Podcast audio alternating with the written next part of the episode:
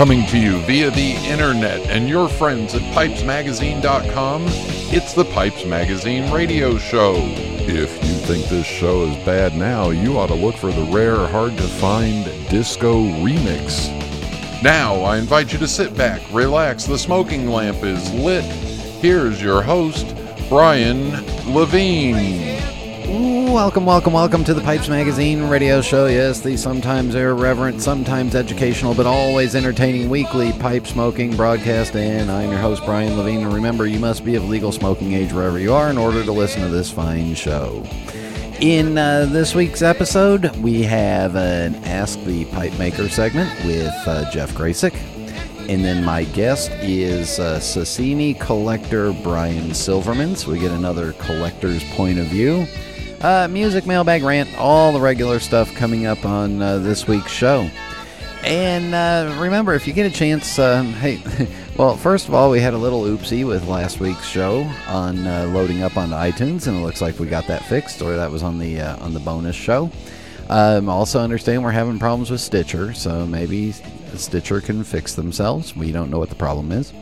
But uh, if you're on iTunes, we are at uh, two hundred ninety-six as of recording time, two hundred ninety-six ratings and uh, ratings on there. And I would love to make a push for three hundred. So if you haven't had a chance, a rating and a review on iTunes would be absolutely wonderful.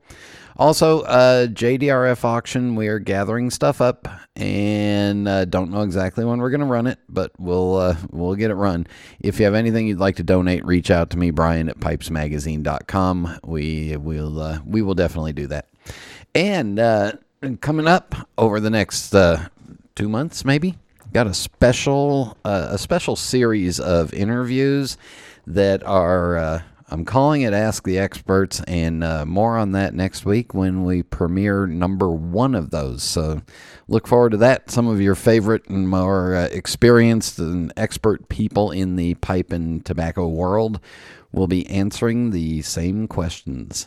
So that's going to be fun. All right, let's get the show rolling. So everybody sit back, relax, fire up a bowl. Thank you all for tuning in, and here we go.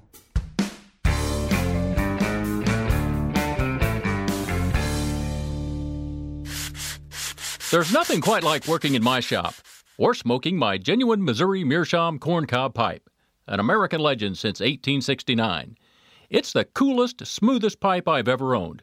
Check them out at corn cob pipe dot com.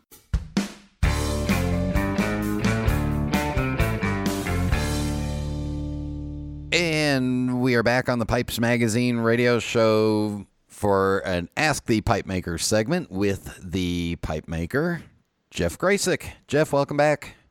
Hey, thanks for having me, Brian. Glad to be here. Yeah, and uh, sad we're not, you know, not dealing with the Chicago Pipe Show, but um, you know, hey, we are. We're we're we're handling it the best we can, right? We are. We'll all stay safe this year, and uh, we'll get back together next year. Yeah. So here's the question for you, and this comes from Charlie, and Charlie writes, uh, not pertaining to pipes with filters. I've read and been told you should never take your pipe apart except on occasion for deep cleaning. Others say you should pull the stem off every time and clean it. Wondering what Jeff's view on this. I have several pipes that I did purchase new, all over one hundred fifty dollars, and have only smoked them six or seven times, and I've yet to pull the stems off. So, what are your thoughts? Uh, well, I think this is a good question. Yep. This kind of fits into the category of pipe myths or the tales told by the experienced guys in your local pipe shop. And as I think many of my previous answers would suggest, I am not one to argue with someone's experience. If this is how you've done it and this is how it works and these are the results that you associate with it, I'm not going to argue with that. What I will say from my experience is that it doesn't make a bit of difference. You can take your pipe apart every time if you want to, or you can take it apart never. Ideally, the pipe would be one piece, from button to the end of the bowl And the reason that would be good is that you would have an uninterrupted flow of air all the way through it. There would be no little cavities or anything for gunk to drip into and build up and start getting funky.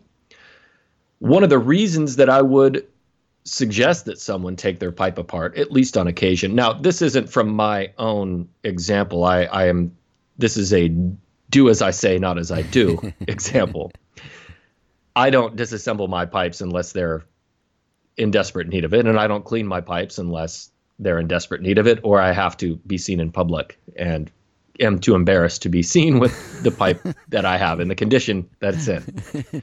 Yes, the the the shoemaker, the shoemaker's children who have no shoes. Exactly, exactly. I have pipes. They're just very, very poorly taken care of.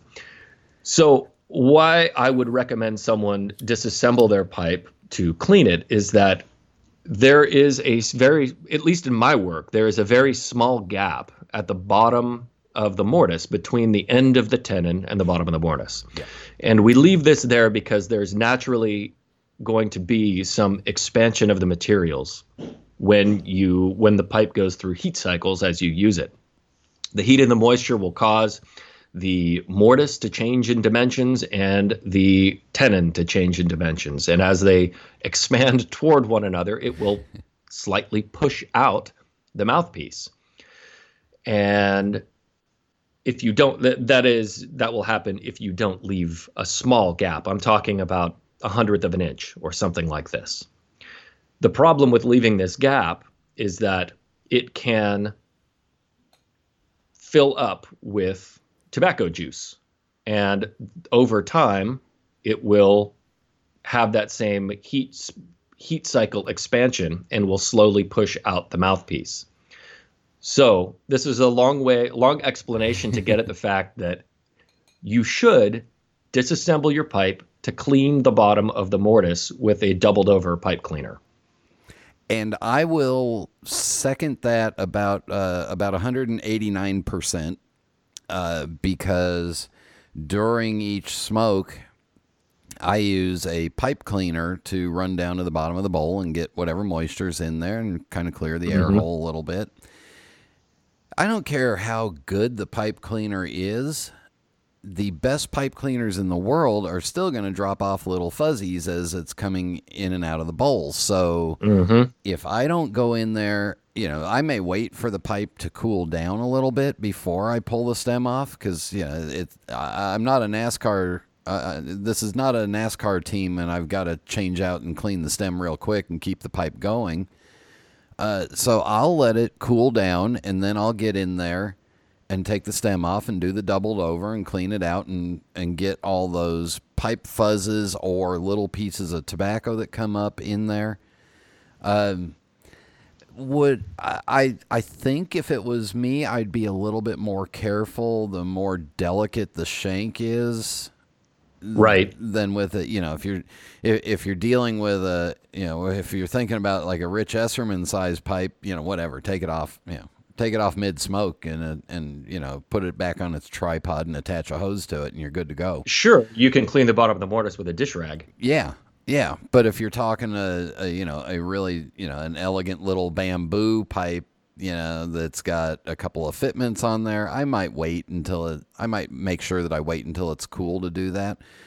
But, right. But you're also right in that it's important to do it and do it on a regular basis. You know, for, for me, I try to, I try to do it maybe every ten to fifteen bowls where I, I even take some Everclear and run it around inside the mortise just to get that gunk out of there, because you can run a bitter what yeah you, know, you can you can run into the possibilities of getting a bitter smoke by leaving junk in there. Exactly, exactly. I, as you said, Everclear or denatured alcohol, both of these will help dissolve whatever gunk is built up and help you get it out. One of the other reasons that I would recommend people do this is not not only for the bad flavors, but over time, as I said, it will, the stuff will build up in the bottom of the mortise. And as that occurs, it will, the the expansion and contraction of the the walls of the mortise will cause there to be a ridge down at the end of the tenon. And slowly over time, as it keeps pushing the mouthpiece out, that ridge will move up towards the end of the shank. And I can't tell you the number of times that I have repaired pipes, whether my own or of another maker, from uh, a, a client who has not taken the mouthpiece out. And the mouthpiece slowly moves out. They say, this flush fit mouthpiece no longer fits. Why does it no longer fit? And I go down in there, and there's a shelf of gunk and expanded mortise, and I have to actually scrape it out or drill it out. And it's a mess. So you could actually build up a cake in that little open spot in there. Exactly. And then I guess if you're building a cake in there, if you get that cake big enough and then you accident and then you get it warmed up, you could almost, you could probably crack the shank too by the cake expanding, and that would be a bigger boo-boo to deal with. Right, especially if you try to muscle the mouthpiece in, say, yeah. well, damn it, this mouthpiece used to fit. Let me see if I can get this to fit again, and you push it down in, and that, you know, you could break something. Yeah. So it could be just your wrist. Don't fill your garage full of junk and then try to park a dump truck in there. Uh, it, yeah, exactly. Yeah. As, as as the saying goes. Yeah. Now, r- real quick before we end this, because I have this argument all the time with people.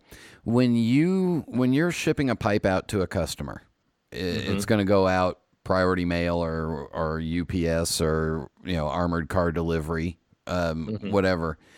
Are you shipping the pipe with the stem in the tenon, uh, with the stem attached, or are you separating the stem? Yes, absolutely, with the mouthpiece attached. I uh, honestly don't know why people would ever disassemble a pipe to ship it. I have heard that possibly this is because people have had mouthpiece, like mouthpieces that have broken or shanks that have cracked in shipment. And if that is the case, it's because the box got manhandled or it wasn't packed properly. Yeah.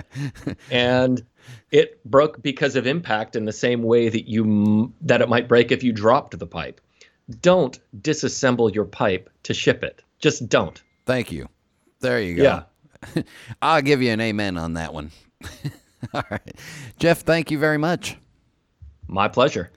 And we'll be back in just a minute. This is Internet Radio. A Savinelli pipe is a testament to a long legacy, fortified by well-worn hands and destined to be enjoyed for generations. For over one hundred fifty years, Savinelli has been dedicated to sourcing the world's finest briar, committed to pushing the boundaries of pipe design, and devoted to the tradition of Italian pipe making. Savinelli is more than a mark. They're a way to help you make your mark, and like you, there can only be one Savinelli. We are back on the Pipes Magazine radio show, and joining me is a pipe collector who does not make pipes, doesn't sell pipes. He's a pipe collector, and he's got the best name ever, and he's got one of the best collections of pipes that I've ever seen on display at the Chicago pipe shows. So, Brian Silverman, please welcome to the Pipes Magazine radio show. Thanks so much. Glad to be here. All right, so you do spell your name with an I, which is the best way and the only way, correct? Oh, uh, it's the best way. Uh, I, I don't know that it's the only way, but uh, I agree with you on uh, on the best. Okay, there we go. All right, when did you uh, when did you get interested in pipe smoking? Uh, well, um, I guess I, I had a, a brief foray into pipe smoking when I was in college. Um, back in, in those days, uh, you know, you could, uh, you could smoke in the classrooms. Um, oh. and, uh, you know, uh, I guess I, I felt I needed to, uh, cultivate an affectation of some sort, and pipe smoking seemed to be uh, right up my alley. And there was a, uh, a tobacco shop in walking distance from the school, and uh, I wandered over there and uh, the uh, the clerk was a very helpful and a nice, uh, uh, you know, young man, and uh, he helped me pick a pipe. And uh, I remember he suggested a, a tin of uh, Balkan Sobrani original mixture, oh, which wow. uh, I'd never heard of, but uh, again, I deferred to his uh, uh, suggestions, and um, I was off. Um, I uh, was not really very successful at cultivating the affectation, and uh, it didn't really take. Uh, I didn't really start smoking a pipe with any uh, conviction until much later in life. Um, so it was maybe twenty years ago. I'm I'm about to turn sixty-two now, so uh, I guess it was somewhere in my mid forties that I uh, that I started smoking a pipe. Um, I'm not sure what possessed me. Yeah, was it a mid was it a midlife crisis? Well, I've had several of those. Oh, okay, good. Uh, I I think it was. It was either in an attempt to kick cigarettes, which was uh, one of those stupid things that I started doing in younger days, uh, which I finally successfully did. I'm going to go with that. I'll t- I'll okay. pick A, to quit cigarettes. Now, when when you were in college, I mean, there's a whole bunch of people that probably just fell off their chairs thinking of everybody sitting in the classroom smoking, and you know, pipes, cigarettes, cigars were all fine while they were while you were sitting in class. Uh, well, I don't remember anyone smoking cigars, uh, and cigars, as we know, tend to be a, a little bit more uh, obnoxious uh, in a classroom. Yeah, uh, and. Uh, And pipes were not commonplace. Uh, pipes would appear. We we would have uh, twice a week. We had evening uh, classes uh, that went from either seven to nine or eight to ten. Uh, and uh, in deference to non-smokers, the first hour was a non-smoking hour, and the second hour was the smoking hour. And at the like. two minutes before the second hour, there would be, you know, fifteen people capping their cigarettes against the table and fondling their matches. The, the, this... One or two pipe smokers that would uh, be fondling their briars. Uh, but the daytime, it was all cigarettes. Uh, you know, there were just a half a dozen ashtrays uh, on the table. Uh, it, they were big, like boardroom tables with chairs all the way around and an instructor at the head of the table. But uh, yeah, the cigarettes were just uh, part of the course. So what was your what was your major in school?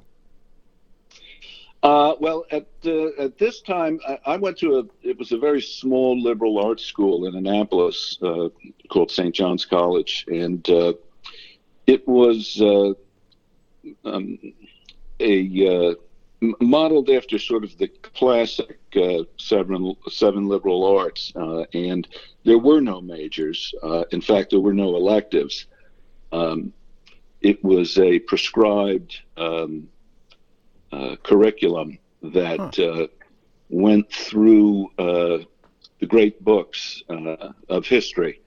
Uh, so freshman year would start with uh, Uh, antiquity, uh, it, you know, we studied ancient Greek and uh, the Greek philosophers, the Greek uh, tragedians. Uh, uh, we studied um, uh, Euclid's uh, for mathematics, uh, Euclid's Elements, and uh, Herodotus for history, and uh, um, Homer for literature, and so on and so forth. And then second year, we moved to uh, Romans, uh, the Bible, uh, and so on and so forth. Until fourth year, you were uh, studying Einstein and, uh, you know, Tolstoy. And uh, so each year moved through the ages. Uh, so I majored in uh, nothing. It sounds like a great education for trivia night. Uh, yeah, I guess so. Uh, so what did you end up doing with that as as a career? Well, uh, that's kind of a, a murky uh, story, too. um, uh, I always uh, imagined that uh, I thought I'd like to be like uh, Bob Newhart in the old Bob Newhart show where he was a, uh, a, a therapist. Yeah. Uh, uh, so I wound up getting a... a a master's degree in uh, counseling and clinical social work, uh, and uh, quickly discovered that uh, um, I couldn't pay my bills and I couldn't stand going to work every day. that's uh, that's two things that make life tough. Yeah, yeah. I I I could put up with not earning a lot of money if I found the work extraordinarily satisfying. And uh, vice versa, if I was just making money hand over fist and I, I couldn't stand the work, I could find other ways to entertain myself with all that loot. But uh, when I dreaded going to work and uh, I couldn't feed my family, it was uh, not a good scene.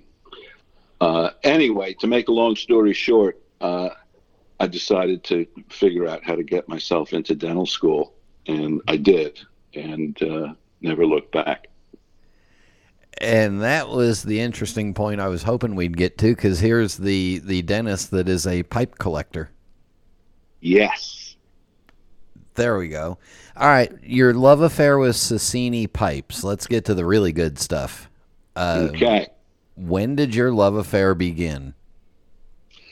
Uh, well, uh, when I... Um, as I said, roughly twenty years ago, uh, kind of had this uh, uh, rebirth of uh, interest in pipes.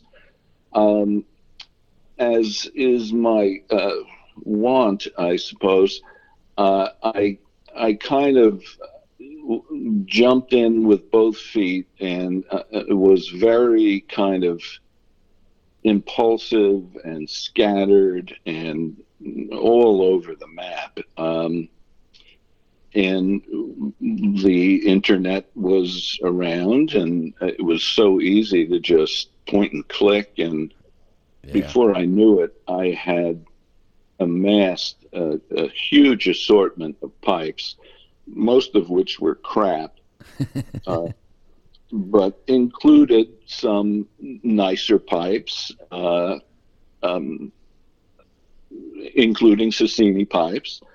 Um, And I had also the opportunity with the uh, the um, miracle of the internet, so to speak, to start uh, virtually meeting people, uh, I- including some uh, folks who were serious and knowledgeable collectors. Uh, and I have to confess, I, I, I do enjoy picking people's uh, brains and um, and learning stuff. And uh, that's what I started to do. And it helped to uh, refine my taste a little bit and learn about what this stuff is. Uh, and uh, as I started to do that, I realized that... Um, These uh, Sassini pipes really were um, were a fabulous thing, and I thought were uh, a tremendously um, underappreciated um, uh, treasure. Uh, so I began to. Um, I, I kind of do this. It's interesting now that we think about it. Uh, I, another one of my many bizarre uh, idiosyncrasies is I, I started collecting autographs at one point. I think a lot of us in this uh, in this hobby have a collector uh, neurosis. Yes, we do. uh, and when I started to collect autographs, the same thing happened. I was all over the map. I had, uh, you know, Samuel Clemens autograph and uh, astronauts and uh, I don't know, yeah, the, uh, composers and uh, just everything and everywhere. And I started talking to um, one of the uh, uh, auction dealer houses that uh, I was working with, and the guy said to me, you know, this is no way to collect autographs. You're just, you're, you're a scatterbrain. the, the, what you really ought to do is decide on a focus, and then you can enjoy the stuff of your focus. And he was one hundred percent right. Uh, and just like uh, we now know in pipe collecting, that, uh, you, you know, I, I know you had uh, Neil Archer Rohn on uh, not too long ago, and yeah. he loves his blue ribbons. And um, uh, we know people who like uh, straight grain pipes or who like uh, bamboo uh, shanks in their pipes, or a particular pipe maker or a particular pipe shape or what it, uh, whatever it might be. Uh, The same thing uh, was happening to me with the autographs. I decided to just focus on, in, in this case, uh, U S presidents. So I sold off everything else that I might have had, and I just focused on presidential autographs. I learned what made them more collectible or less collectible, which varied with different people, but I started to teach myself about it. And the same thing with pipes.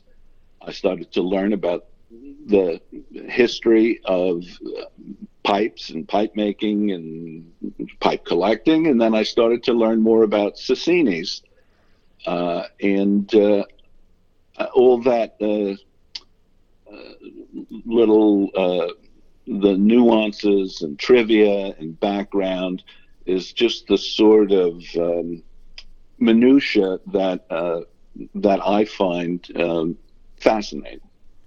That's a perfect place for us to take a break, and when we come back, we'll talk about the minutia and maybe the uh, the mindset of the collector. So stay with us. We'll be back in just a minute.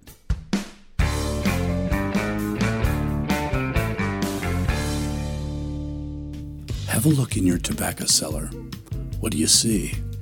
Think of what you smoke, what you age, what you're drawn to in a blend that keeps you wanting more. That's your taste, and whether you know it or not, you've been leading that expedition since you first picked up a pipe, just by smoking what you like and liking what you smoke. But the funny thing about taste, it changes, and you need a wide selection to accommodate it. We at Smoking Pipes know this, and you know it too. So whether you're searching for a tried and true favorite or a singular boutique mixture, we're here to help you navigate the voyage of your evolving tastes. But you're still at the helm. Smoking Pipes, in faithful service of the hobby.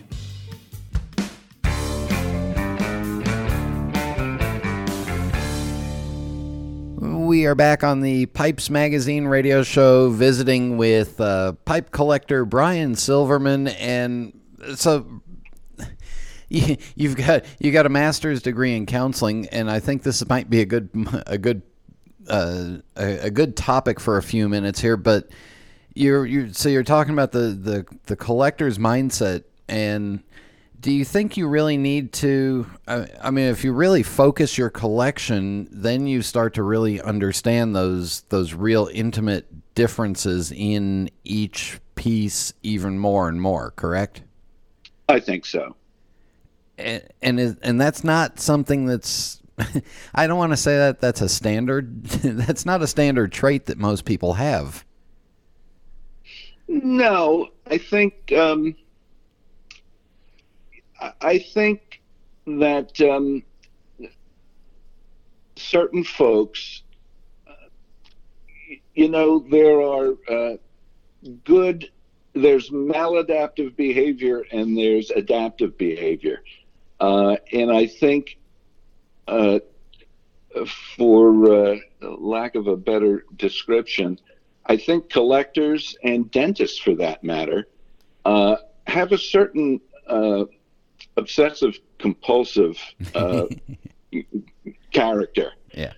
Uh, you know, in dental work, you are doing meticulously detailed work in a tiny space, uh, and uh, it requires a lot of focus and attention to detail, uh, and collectors um, glory in the nomenclature and the uh, the uh, rarity of certain uh, deviations from uh, the typical uh, things that you see in a nomenclature, or uh, uh, shapes that are very unusual for a certain uh, carver, uh, and that sort of thing.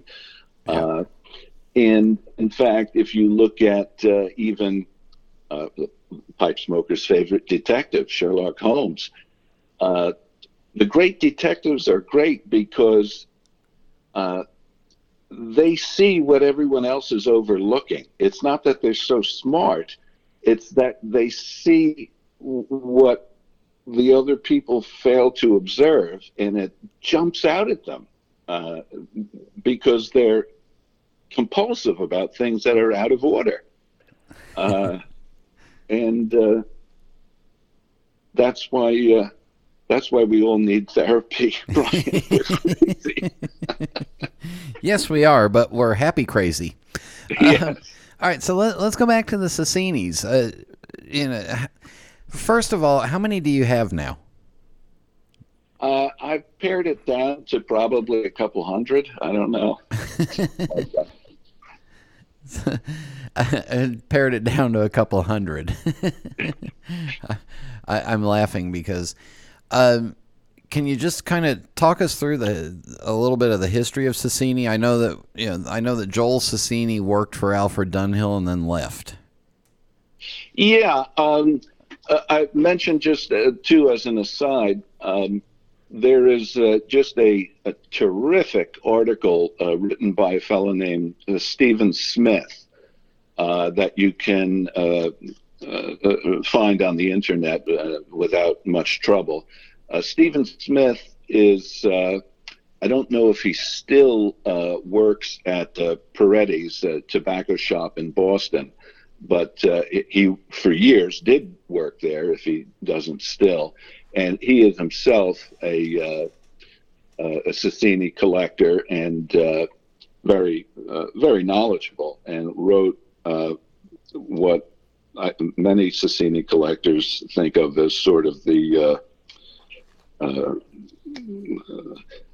a, a, a gold standard of, of sorts uh, on uh, the history and collectability of Sassini pipes. I would encourage anyone who has any interest to look that up.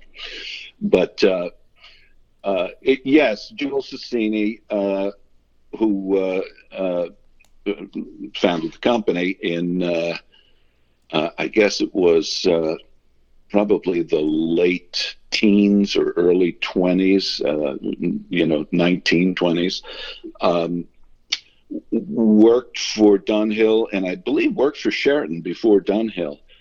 Um, Uh, decided to strike out on his own, uh, and um, and did. Uh, apparently, almost as soon as he uh, started out, his factory burned down uh, to the ground.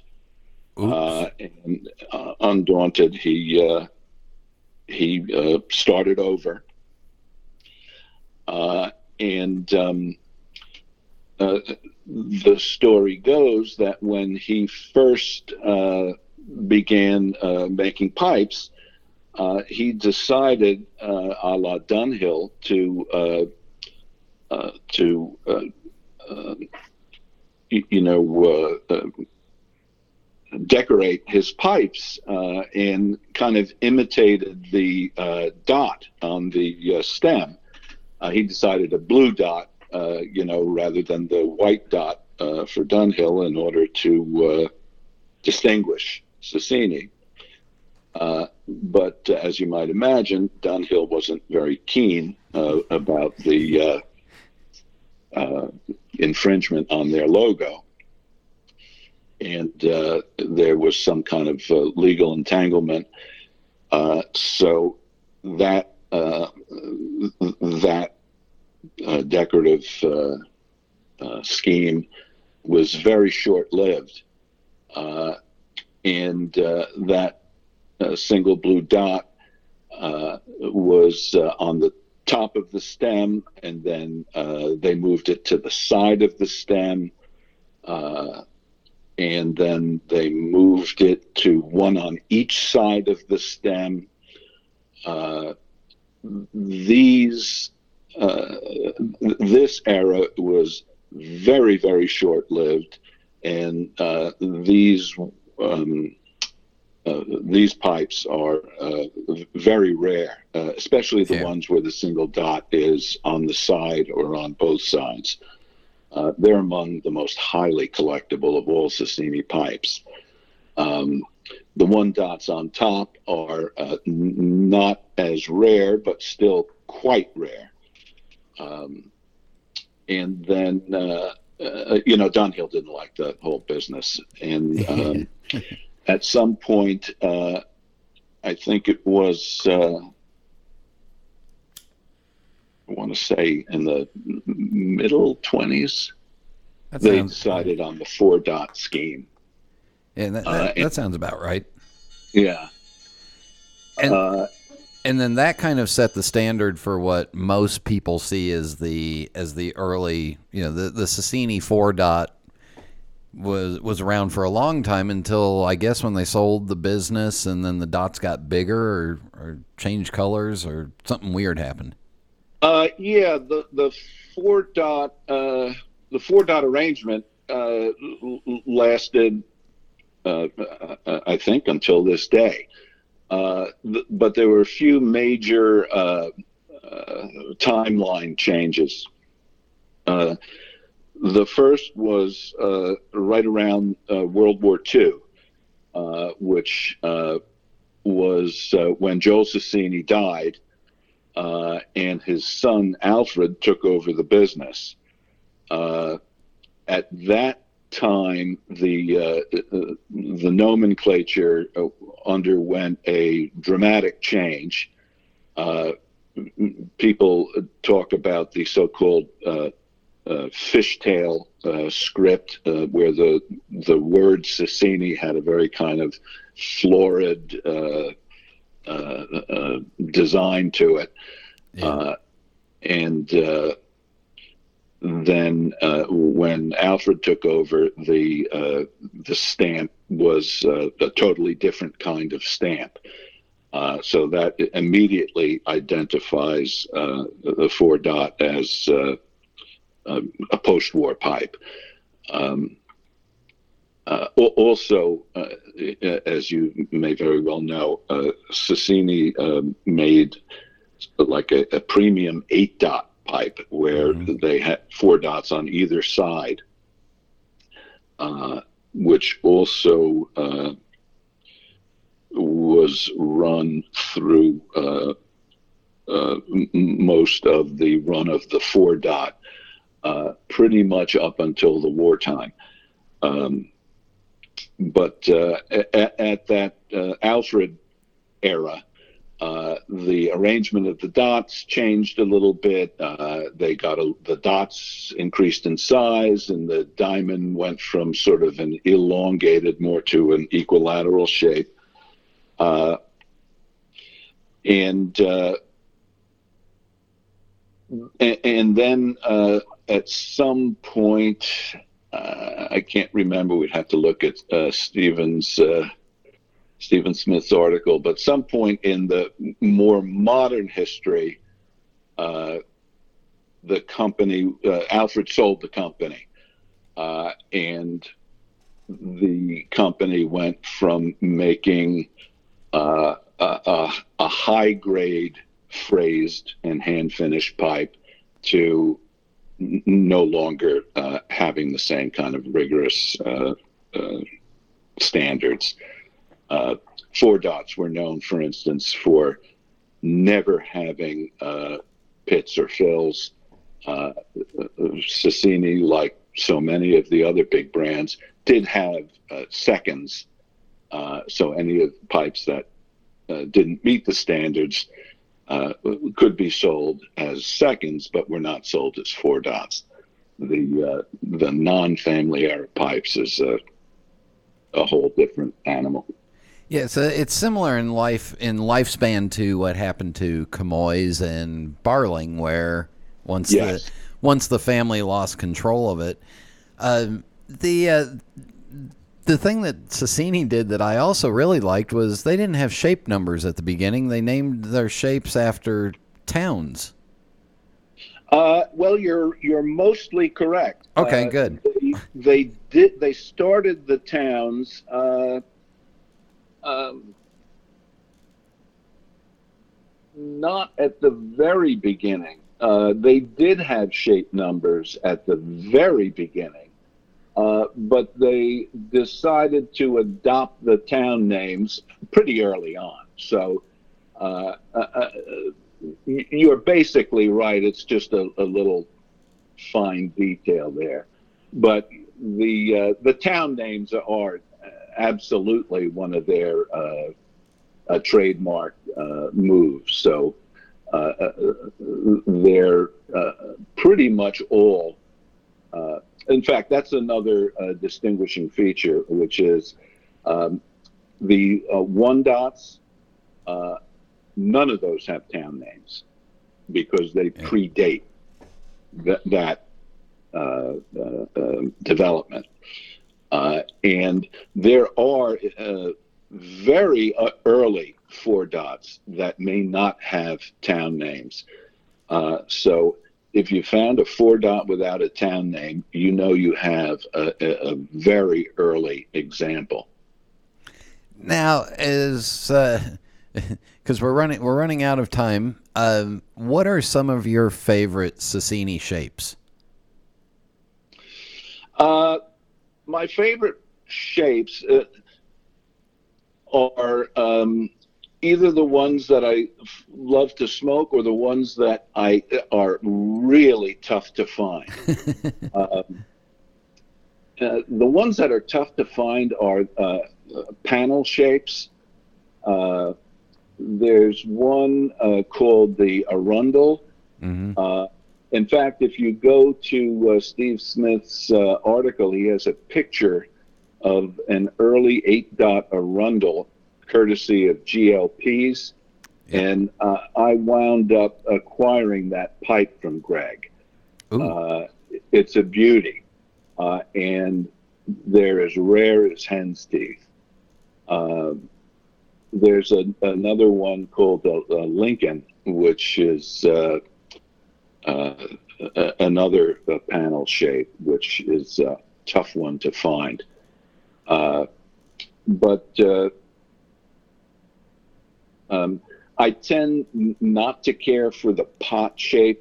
Uh, and, you know, uh, you can't go wrong with a billiard. You can't go wrong with a, uh, you know, half bent or... Uh, uh, Even the full bends, you know, I, I don't care for an oom Paul, uh, but uh, they're they're fabulous smokers. That's the other thing that uh, Joel Sassini, uh, I think, learned from his uh, history at Dunhill was the oil curing. Uh, you know, I, I have an old, uh, uh, like uh, from the nineteen thirties, and uh, an old uh, catalog from Sassini, where he says that uh, trained girls sit before small compartments of the ovens, continually readjusting the positions of the pipes uh, and wiping away moisture. Uh, I, I've been searching my whole life for trained girls. I don't know where he found these people, but uh, they uh, they were very particular about uh, how they prepped the briar, and these pipes, they just, you know, if they haven't been fouled over all the years uh, between when they were made and now, they're just fabulous smokers. So for for somebody looking to find a a just a good example of a Sassini, uh, it's safe to say that if they if they find one with the long-tail logo and a city and a city is the shape name, that's probably a pretty good era, and you're safely away from after Alfred sold the company. Uh, uh, well, it's definitely uh, before Alfred sold the yeah. company, but even if it doesn't have that fishtail logo, it's it, it, it, the other um, uh, giveaway is if it says four dot and the word four is spelled out F O U R, it's an Alfred era pipe. If it's the uh, numeral four, uh, it, it's one of the crappier pipes. Uh, so it doesn't have to have the fishtail logo.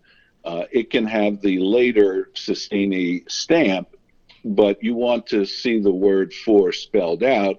Uh, it, it, it's still a top quality family era pipe. It's just not as old, uh, maybe not quite as collectible, but it's still a, a fine smoker.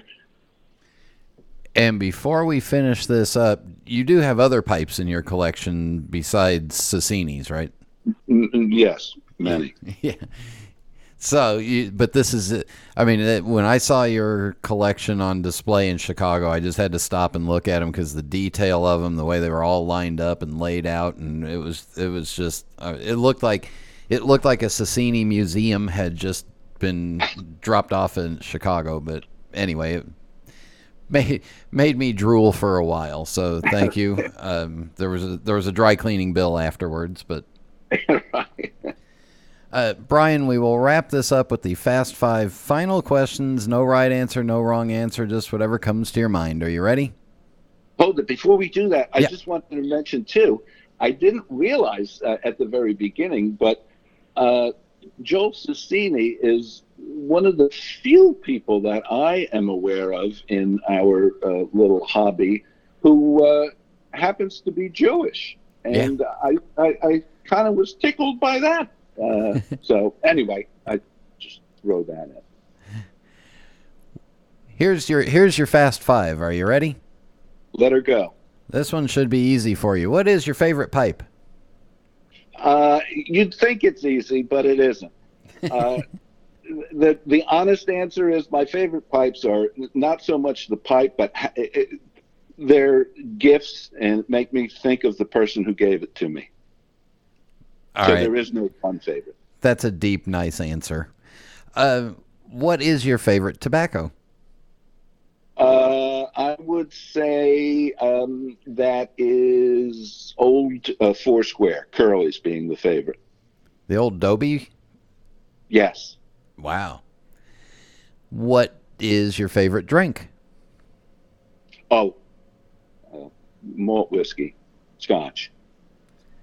And when it's time to relax, do you prefer a book, a movie, or music? Uh, jazz music. And then finally, do you have a favorite pipe smoking related memory? Uh, I would say gathering with the beautiful, wonderful friends that I've uh, met at the Chicago show and have enjoyed for fifteen or more years.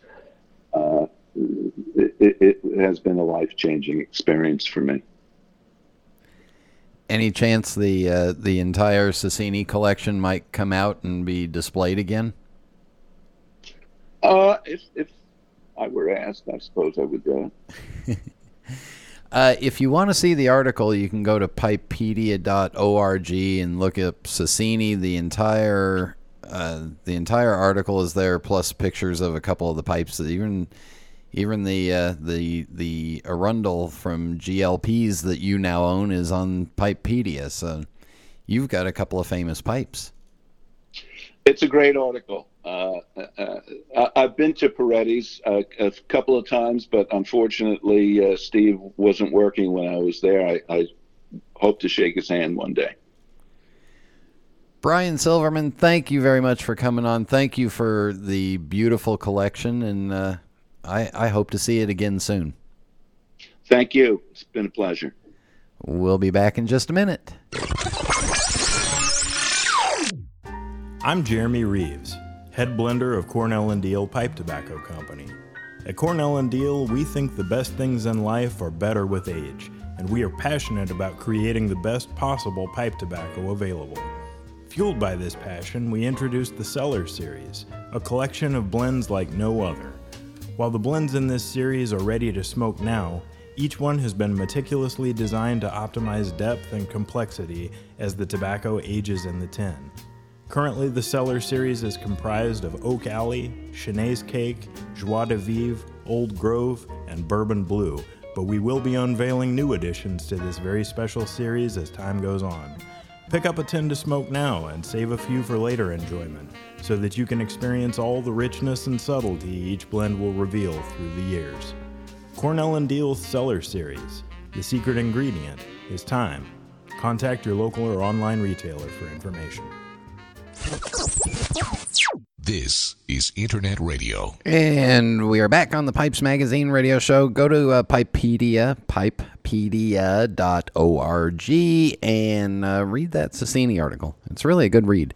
All right, for music, uh, Ian Anderson of Jethro Tull fame uh, did a solo album a while back. Uh, this one is called Homo Erraticus.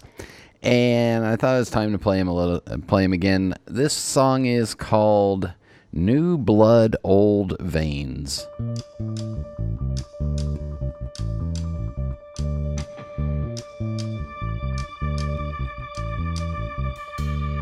New blood, old veins, ringing in the new dawn. Like it, long hit, old chips with carry on. Let's get to it, hemp is food, find a cheap foreigner, affordable package tours for the land of Johnny Foreigner. New blood, old veins, kids can't wait to be gone. Next door, jealous neighbors peeping through the curtains drawn. Half-timbered Morris traveller, pop the luggage in the back, on the ferry getting merry, bending over builder's crack.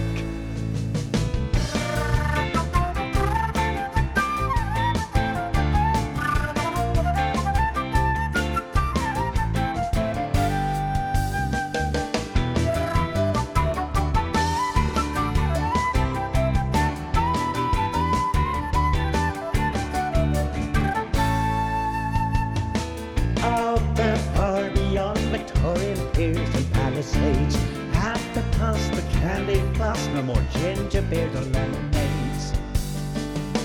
Roll on, roll off, duty free over Calais.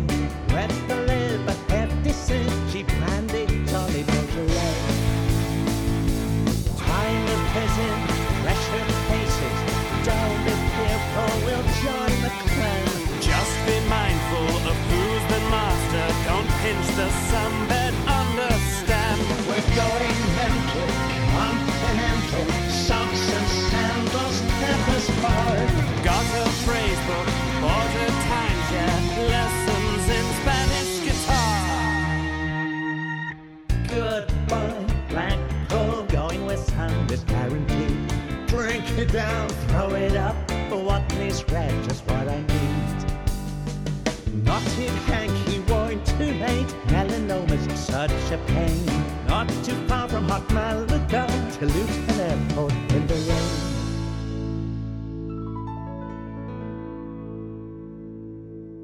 rain. And uh, pipe smoking uh, flautist, singer, songwriter Ian Anderson from the album Homo Erraticus. You, Daddy, has an email. in the mailbag. If you have a comment or question, you can go to pipes magazine dot com and go to the radio show page, click on that episode and leave it right there, and I will uh, try to get it on the air. Or you can email me directly, Brian, B R I A N, at pipes magazine dot com. And going back to last week with the law dog Robert Lawing, uh, Dino writes, I really enjoyed all aspects of this week's show. I think people sometimes mistake the tang of a good Virginia for tongue bite. And if I'm smoking something that I know might get too hot, I always have an iced drink to ease the sting. Ouch. Um, Law Dog was thoroughly entertaining. The Piston was terrific. I, too, loved the God-Friended Me show. It was an incredible ensemble of actors who portrayed characters who are, as you said, nice. I never missed an episode. T V will be less rich now that it's gone. Thanks, Dino. And on that note, I did uh, send off an email to C B S and tell them that I wasn't happy with it being gone. Uh, Wade H. writes, uh, great show, Brian. I'm a pipe maker myself, and I always enjoy listening to other pipe makers speak about their contributions to our hobby. Your advice about tongue bite was spot on. Uh, Greg Pease brings up a chemistry aspect to tongue bite, that when tobacco burns too hot, it raises the pH and can actually cause an alkaline chemical burn. I've been smoking a pipe since nineteen seventy-nine. For the first ten years, tobacco bite or tongue bite was a was a concert companion of mine. I was smoking aromatics right out of the pouch or can and constantly had problems with the pipe gurgling and biting my tongue. I was also dumping the ash constantly throughout the bowl and ended up with a quarter bowl of gooey dottle. I had an old-timer, an English expat that had lived in South Africa for the previous forty years, step in and school me. He steered me away from the aromatic blends and into the Virginia vapor and English blends. He told me that almost all tobacco is shipped at a moisture level that is great for storing and aging the tobacco, but too wet for smoking. So I started spreading my tobacco out on a piece of paper and letting it dry before smoking it, if it needed it. Uh, it's perfect when it's still pliable, but not sticking together when pinched.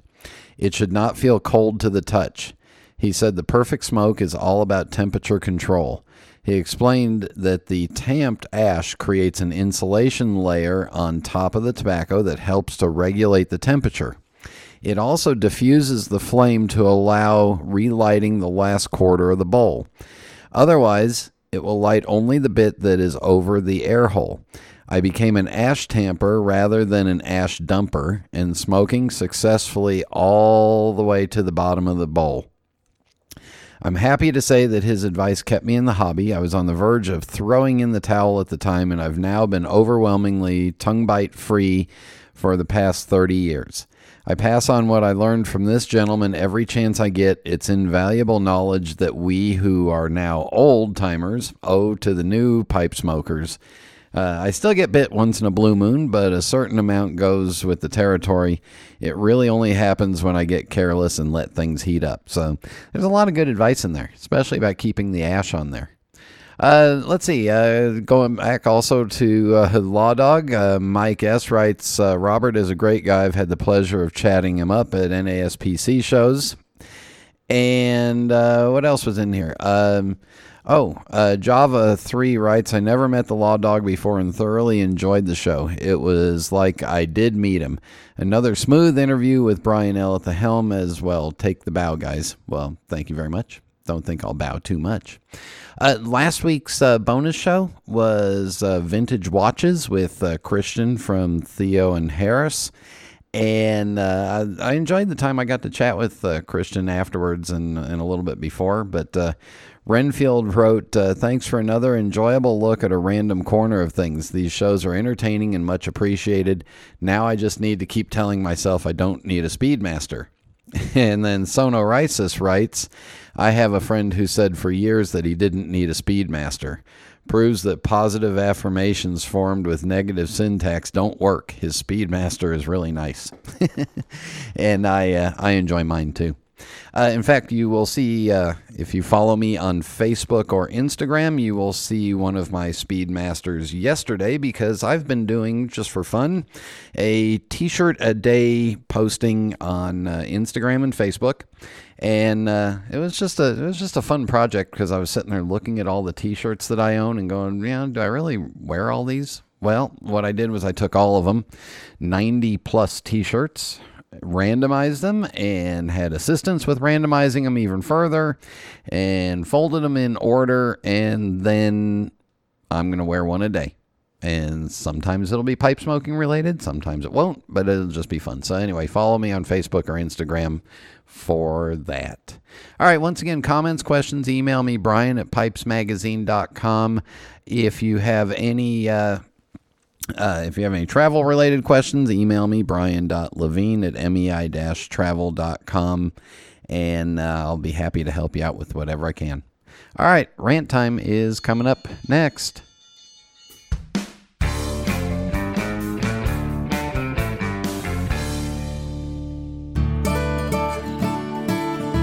This is Phil Morgan, General Manager of Missouri Meerschaum Corncob Pipes in Washington, Missouri. Our mission since eighteen sixty-nine has been to produce great smoking pipes that anyone can afford. We guarantee our pipes won't be your most expensive, but they just might be the ones you smoke the most. At Missouri Meerschaum Company, we don't just sell our corncob pipes. We grow them, make them, and smoke them.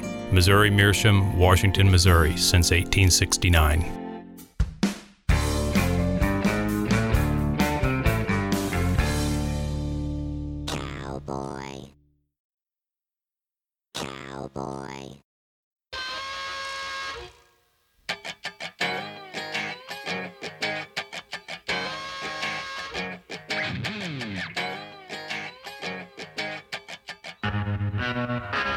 Just on cue, like I had planned it, which I didn't. You heard at the end of the last segment, you heard my Ring doorbell thing going off, and you've heard it a lot in the last uh, few shows or so. Well, that's because in these days, there's been a lot more people walking on the streets. And normally when I record the shows or record the interviews, you know, normally it's in the middle of the day when things are quiet and I don't get that many th- you know, many bells going off or stuff like that. Or if I record in the evening, I hardly get any. Well, in these days, there's been a lot of people walking on the streets. A lot of kids are home and they've been out playing. So the Ring doorbell's been going crazy. So with that, I apologize, but... Um, Hey, these are just the, you know, these are the days. And uh, yes, I know I could, I could put it on uh, snooze, and I try to remember to do that, but then I snooze it and then I forget how long I snoozed it for, and then it goes off, and so on and so on and so on. So, I mean, these are the days. And then eventually everybody will go back into their normal routines, and the middle of the day will be nice and quiet here at home. Uh, and then hopefully by the evenings, everybody will be home, and then, you know, it, it'll just go back to normal. But let's just say in my neighborhood, uh, there it, it's been regular to see more people walking on the streets than cars driving down the streets lately. Uh, speaking of walking on the streets, we've been doing that a lot, and I've uh, been taking my pipe with me. And I figure that if people don't like the smoke, the smell of my pipe, well, then they should social distance their asses away from me, right? Makes perfect sense to me. So been out taking a lot of walks with our pipe, with my pipe, and enjoying that. And especially now that the weather's starting to warm up, it's getting nicer and nicer. And there goes the bell again, even as I tried to snooze it before. So there you go. All right. Enough. Uh, enough of that. Remember, brand new episodes of the Pipes Magazine radio show are posted at eight p.m. Eastern time, and they are made available for listening anytime after that. All of them are still available on uh, iTunes, Spotify, uh, don't know what's going on with Stitcher, or you can go right to Pipes Magazine dot com and listen to them there. So thank you to uh, Jeff for joining me. Thank you to Brian for joining me. Thank you all for tuning in, and until next time.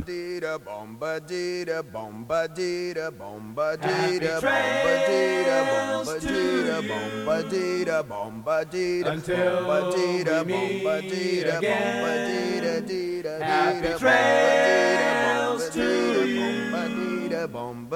Keep smiling until then.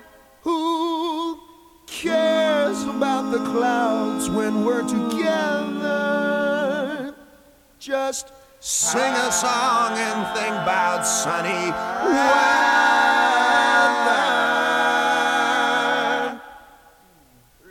Happy trails to you till we meet again.